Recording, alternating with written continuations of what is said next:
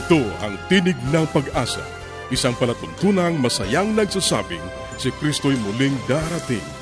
Tiyak na darating at malapit nang dumating. Kaya't kaibigan, pumadakang siya'y sa lubungin.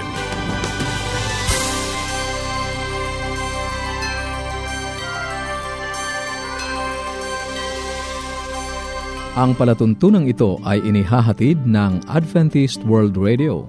Kaibigan, mahal ka ng Diyos. Ano man ang iyong kalagayan, ano man ang iyong karanasan, magtiwala ka sa Kanya. Hindi ka niya pababayaan. Sa Kanya, tayo ay laging may pag-asa. Ito ang iyong kaibigan, Ner Caranza, nag-aanyaya na muli niyo kaming samahan sa 30 minutong talakayan tungkol sa ating kalusugan, pagpapanatiling matatag at masaya ng tahanan at sa pagtuklas ng pag-asa na nagmumula sa salita ng Diyos. Binabati natin ang ating mga kababayan sa iba't ibang panig ng daigdig. Maraming salamat sa inyong patuloy na pakikinig dito sa ating palatuntunang Tinig ng Pag-asa. Dalangin namin na naway nasa mabuti kayong kalagayan, ang kapayapaang galing sa Diyos ang inyong patuloy na maranasan. Inaanyayahan ka rin namin na makipag-ugnayan sa amin upang mapadalhan ka ng magagandang aklat at mga aralin sa Biblia na aming ipinamimigay. Ipadala mo lamang ang iyong kompletong pangalan at address sa Tinig ng Pag-asa, P.O. Box 401 Manila, Philippines. Tinig ng Pag-asa, P.O. Box 401 Manila, Philippines. Maaari ka rin mag-email sa tinig at awr.org.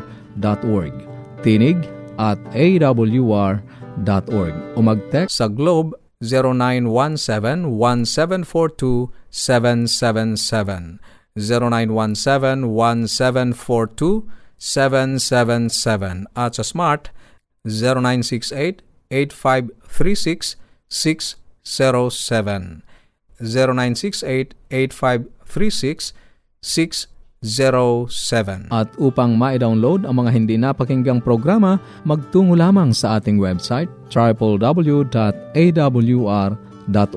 www.awr.org. Sa mga kababayan nating nasa Estados Unidos, maaari nyo na rin pong mapakinggan sa inyong mga cellphone ang ating programa.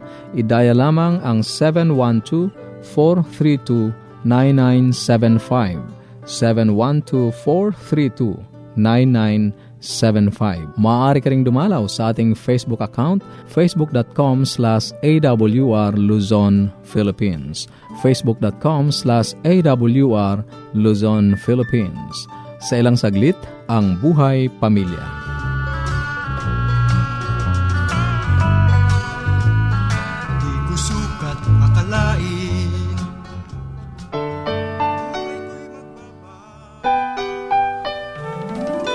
Tayong mga Pinoy, mataas ang pagpapahalaga sa pamilya. Walang hindi kagawin. Lahat kakayanin. Kahit buhay, itataya natin. Kahit anong hirap, kahit anong bigat, wala yan basta't para sa pamilya. Ang ating pong suheto ngayon ay seek God first at ang kanyang katwiran at ang lahat ng bagay na ito idadagdag sa kanya. Merong isang lalaki na ang pangalan ay si Dr. George at siya ay napapunta sa bahay ng isang napakayamang oilman sa Texas. A millionaire. Pagkatapos po nilang kumain ay sinama siya ng kanyang kaibigan na ito sa taas ng kanyang bahay, dun sa rooftop kung tawagin. At tumingin siya sa isang banda. Ang sabi niya, nakikita niyo ba, Doc, yung aking uh, mga oil mines yan? Ayan, yung mga oil derricks na nagpa-pump ng oil. Akin po lahat yan, sabi niya. Ako po'y dumating sa bansa na ito, 25 years ago, 25 taon na po ako dito, ay ako po'y walang salapi.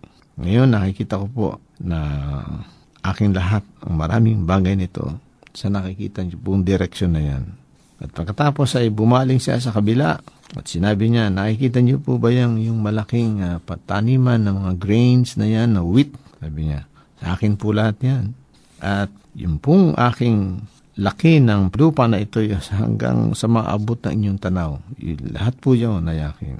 Pagkatapos tumingin siya sa silanganan sa east at dinuro niya naman kay Dr. George yung malaking grupo ng mga cattle at tumingin siya sa west sa kanluran. Tinuro niya po yung mga napakalaking forest at sabi niya ay uh, akin po lahat yan, Doc. 25 taon ako'y nagtrabaho, nagsikap, at lahat po yan ay nakamtan ko.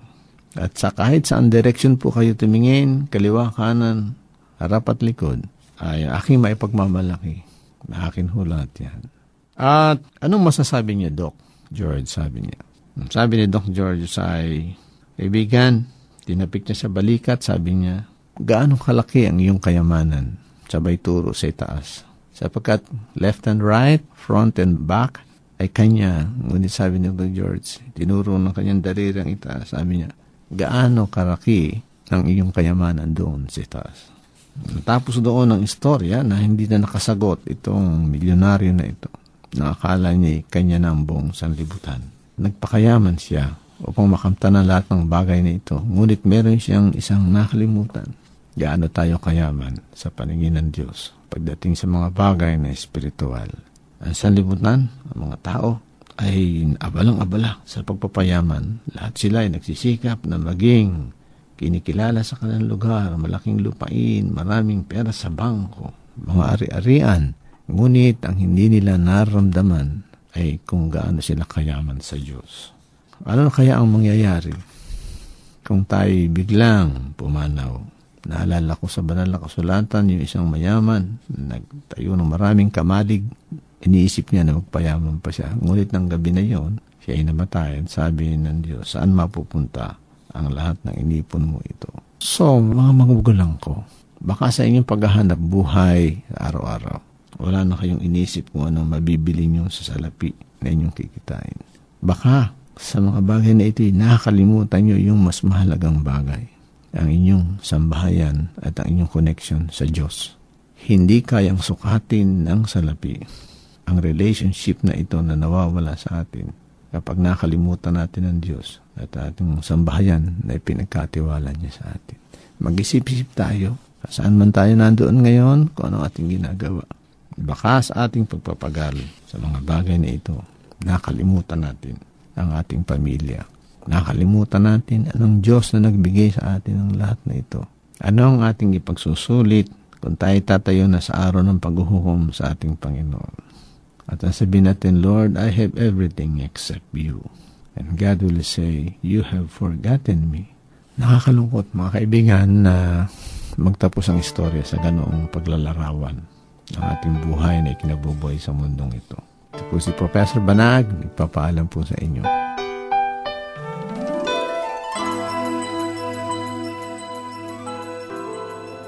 Yes, Dad and Mom are coming. I wish my parents will come too. The best way to spend time? It's with family. Adventists care. Ang bahaging iyong napakinggan ay ang buhay pamilya. Kung mayroon ka mga katanungan o nais mong magkaroon ng mga aklat na aming ipinamimigay ng libre o kaya ay mga aralin sa Biblia, maaari kang makipag-ugnayan sa amin sa Tinig ng Pag-asa, P.O. Box 401, Manila, Philippines. Tinig ng Pag-asa, P.O. Box 401, Manila, Philippines. O mag-email sa tinig at awr.org. Tinig at awr.org. Maaari ka rin mag-text sa Globe 0917-1742-777. 0917-1742-777 0968 at sa Smart 0968-8536-607. 0968-8536-607. At upang ma-download ang mga hindi napakinggang programa, magtungo lamang sa ating website www.awr.org www.awr.org awr.org. Maaari ka ring dumalaw sa ating Facebook account, facebook.com slash awr Luzon, Philippines. Susunod, ang Gabay sa Kalusugan.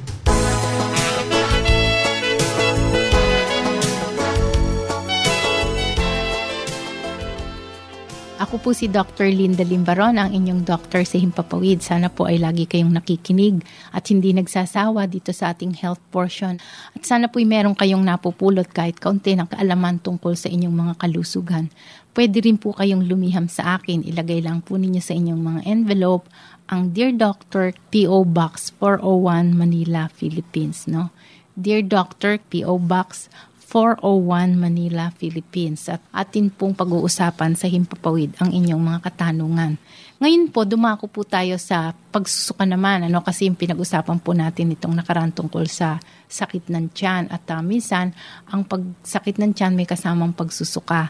Vomiting ito, ano po ba yung pagsusuka? Pag meron po sa atin na dumaing or tayo mismo nagsusuka, kailangan po i-characterize natin kung ano ba ang klase ng pagsusuka. Ito ba ay yung suka na tinatawag sa English na projectile or non-projectile? Yung pong malayo ang tapo ng, ng suka. Kasi sa mga bata, or yung parang idinudua lamang ang pagsusuka, no? Yun po ay may dahilan, lalo na po sa mga bata, no? Kung ang bata ay may history ng nahulog or nabagok ang ulo, ay ito pong pagsusuka ay maaring isang sign ng increased intracranial pressure. Ibig sabihin ay mataas ang pressure sa loob ng utak, kaya po ang bata ay nagsusuka dahil po yung nerve center sa vomiting ay nai-stimulate. Ngayon, kung ang pagsusuka naman po no, ng bata or ng isang tao ay dahil accompanied ng pagsakit ng tiyan, ano, then ito po ay malamang na ang dahilan ay dahil sa problema sa bituka or sa gastrointestinal tract. Sometimes, ang pagsusuka, no, tsaka ang isa pa ay ang nausea, yung naduduwal ay accompanied naman ng pagkahilo.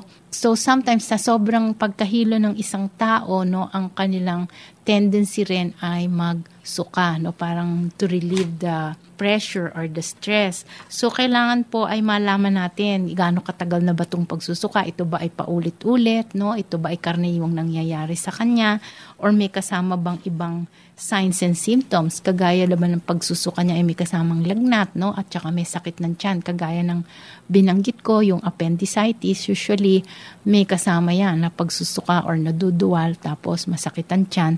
At after ilang oras, 12 to 24 hours, nandito na sa kanang ibaba ng sikmura ang sakit ng tiyan. At ito ba ay may kasamang pagdudumi, no? Alam niyo po, lalo na po ngayon, tapos na ang summer, tag-ulan naman ang papasok ang mga pagkain natin minsan ay laging contaminated ng mga bacteria or ng mga toxin. Usually po, pag right after eating, nasunda agad to ng pagsusuka, ibig sabihin po ay mayroon ng toxin na kasama ang kinain. At ito po ay nakaka-irritate ng tiyan kaya po ito ay inilalabas no? Alam niyo parang ito po ay defense mechanism ng katawan. Kaya po ang isang tao pagka nagsuka hindi kailangan kaagad na bigyan ng gamot para pigilan ang pagsuka kasi baka ang dahilan ng pagsusuka niya may mga toxin siya na nakain na gustong ilabas ng katawan. O di kaya ito ay susundan ng pagtatae or ng diarrhea.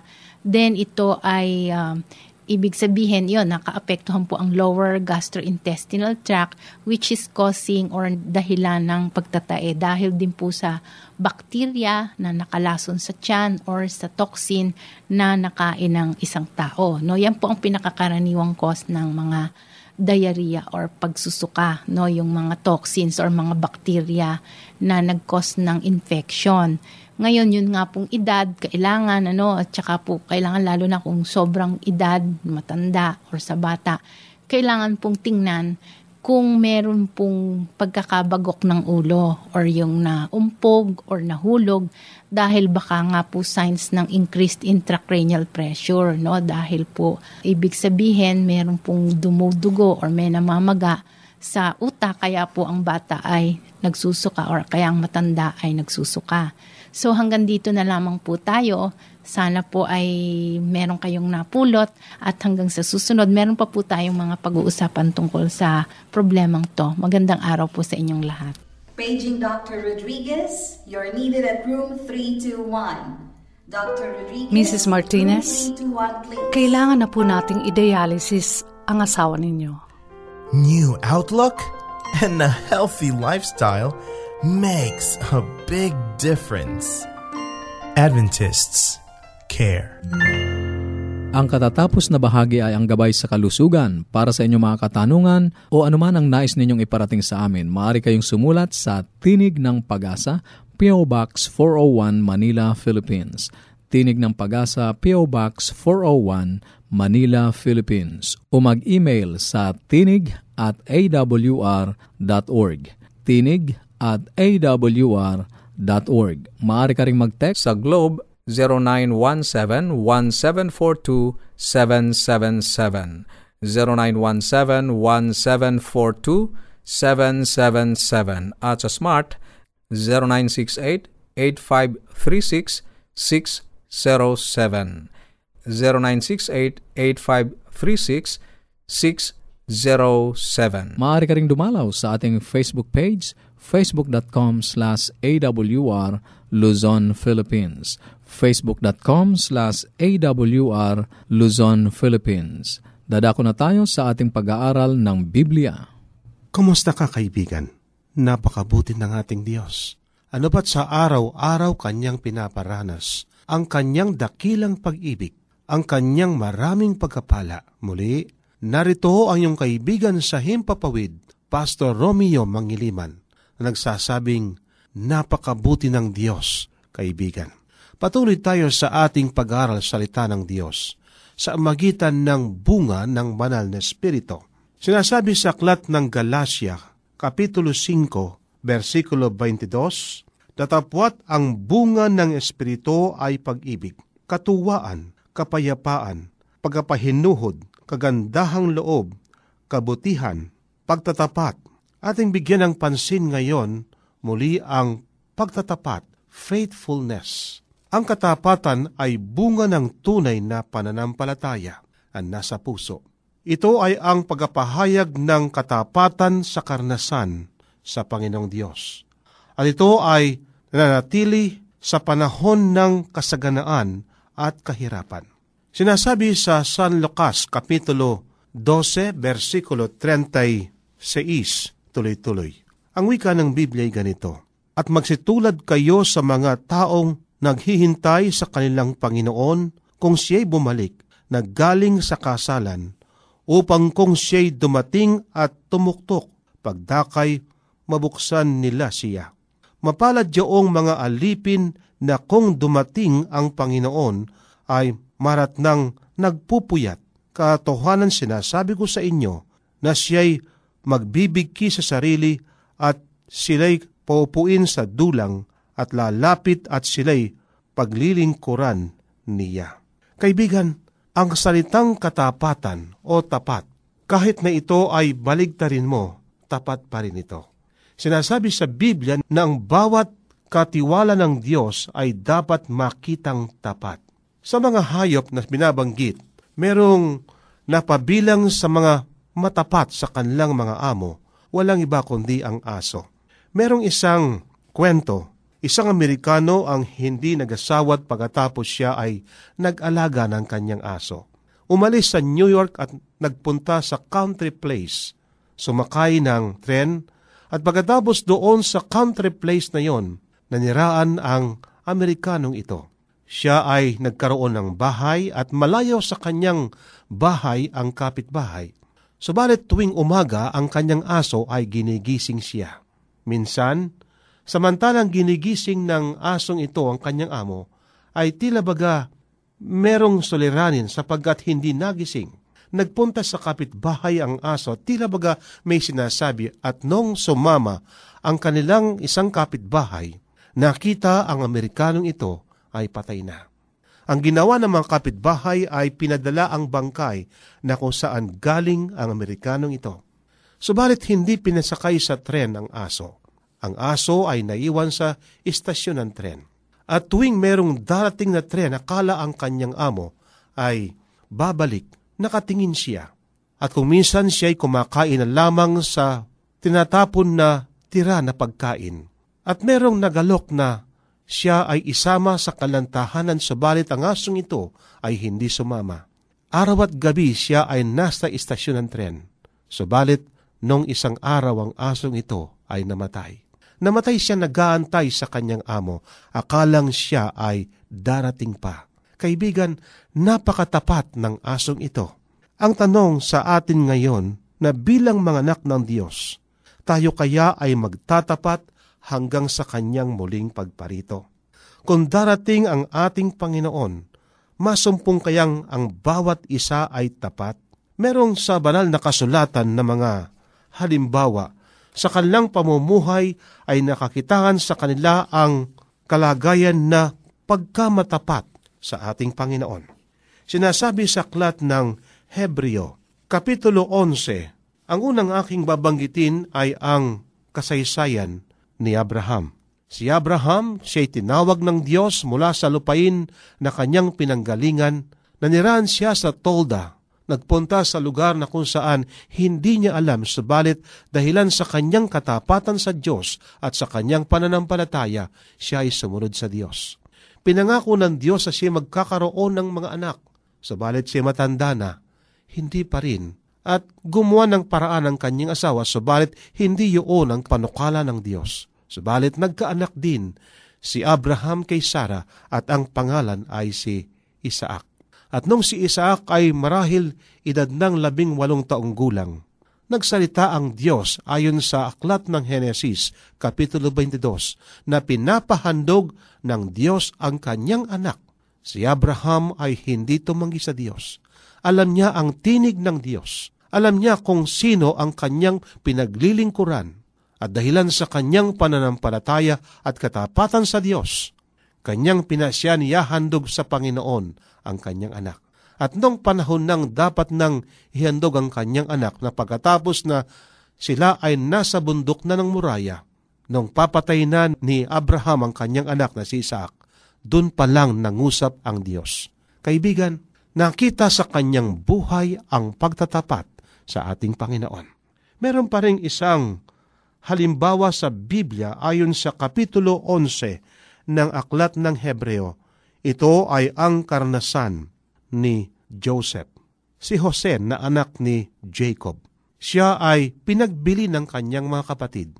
Siya ay napagbintangan sa isang krimen na hindi ginawa ay yung rape. Siya ay nabilanggo, subalit dahilan sa kanyang katapatan sa ating Panginoon. Kaibigan, sa kabila ng masaklap na karanasan, ang wika ng Biblia ang Diyos ay sumasa kanya at dahilan sa kanyang katapatan naligtas sa tiyak na kagutom ang bayan ng Diyos at si Joseph ay naging prime minister ng Egypt. Gayun din kaibigan si Moises. Sinasabi ng ating Biblia, sa Kapitulo 11 ng Hebreo, gusto kong basahin ang binabanggit sa Biblia simula sa 23 hanggang 27 ng aklat ng Hebreo, Kapitulo 11. Ang wika ng Biblia ay ganito, sa pananampalataya ng ipinanganak si Moises, ay itinagong tatlong buwan ng kanyang mga magulang sapagkat kanilang nakitang maganda ang bata at hindi sila natakot sa utos ng hari. Sa pananampalataya ng lumaki na si Moises, ay tumangging siya'y tawaging anak ng anak na babae ni Paraon, na pinili pa ang siya'y tampalasanin na kasama ng bayan ng Diyos kaysa magtamo ng nagsisikupas na kaligayahan sa pagkakasala. Na inaring malaking kayamanan ang kadustaan ni Kristo kaysa mga kayamanan ng Hebdo, sapagkat ang kanyang tinitingnan ay ang gantimpalang kabayaran. Sa pananampalataya, iniwan niya ang Hebdo na hindi natakot sa puot ng hari, sapagkat nagtityagang tulad sa nakakita niyaong di nakikita. Kaibigan si Moises ay isang lingkod ng Diyos. Tinawag siya ng Diyos upang akayin ang bayan ng Diyos patungo sa lupain ng Kanaan na pinangako ng Diyos kay Abraham at gayon din kay Isaac. Maaring sabihin natin mas mabuti na siya maging hari upang mailigtas ang bayan ng Diyos. Subalit sa kanyang pagiging hari sa Hebto ay hindi maaring makasunod marahil sa Diyos at hindi maaring ipalabas ang bayan ng Diyos sa Hebto. Kaya nga, kanyang pinili pa na maghirap na kasama ng bayan ng Diyos kaysa siya maging hari sa Hebto. Kaibigan, si Moises ay naging matapat sa Diyos at sa edad na 120 anyos, nung siya ay tumitingin sa kalaparan ng lupang pangako, si Moises ay namatay. hindi man siya nakapasok sa lupang pangako, sa lupang ito. Subalit siya ay kinuha ng ating Panginoon, dinala sa langit at nakita ng mga alagad sa Mount of Transfiguration. At si Moises ngayon ay kumakatawan sa mga taong maliligtas na hindi natikman ang unang kamatayan. Kaibigan, gay na lamang ang katapatan ng lingkod ng Diyos na si Moises. Bagamat sabihin natin na sila ang aking nabanggit ay meron silang mga kahinaan sa kanilang buhay. Meron silang mga pagkakamali. Subalit, nakita sa kanilang buhay ang pagkamatapat kapag ka tayo ay nagpasakop sa Diyos at ang banal na Espiritu ay gumagawa sa ating mga buhay. Makikita kaibigan ang katapatan sa atin na bilang mga anak ng Diyos. Kaibigan, makita nawa sa atin ang katapatan sa ating Panginoon. Maraming salamat sa iyong pakikinig. Sana'y nakinabang ka sa ating mga pag-aaral ating itutuloy ang mga paksang nasimulan sa susunod nating pagtatagpo sa ganito ring oras at himpilan. Muli ka naming inaanyayahan na makipag-ugnayan sa amin sa anumang katanungang nais mong iparating, gayon din kung nagnanais kang magkaroon ng mga libreng aklat at mga aralin sa Biblia. Sumulat ka lamang sa Tinig ng Pag-asa, P.O. Box 401, Manila, Philippines. Tinig ng Pag-asa, P.O. Box 401, Manila, Philippines. Maaari ka rin mag-email sa tinig at awr.org. Tinig at awr.org o magpadala ng mensahe sa ating Facebook account facebook.com slash awr Luzon, Philippines facebook.com slash awr Luzon, Philippines Maaari ka rin mag-text sa Globe 0917-1742-777. 0917-1742-777. At sa Smart, 0968-8536-607. 0968-8536-607. At upang ma-download ang mga hindi napakinggang programa, magtungo lamang sa ating website www.awr.org www.awr.org Sa mga kababayan nating nasa Estados Unidos, maaari nyo na ring mapakinggan sa inyong mga cellphone ang ating programa. Idaya lamang ang 712-432-9975 712-432-9975 ito pong muli ang iyong kaibigan, Narcaranza, pansamantalang nagpapaalam. Sa Roma 15.13, pagpalain kanawa ng Diyos ng pag-asa, ng buong kagalakan at kapayapaan.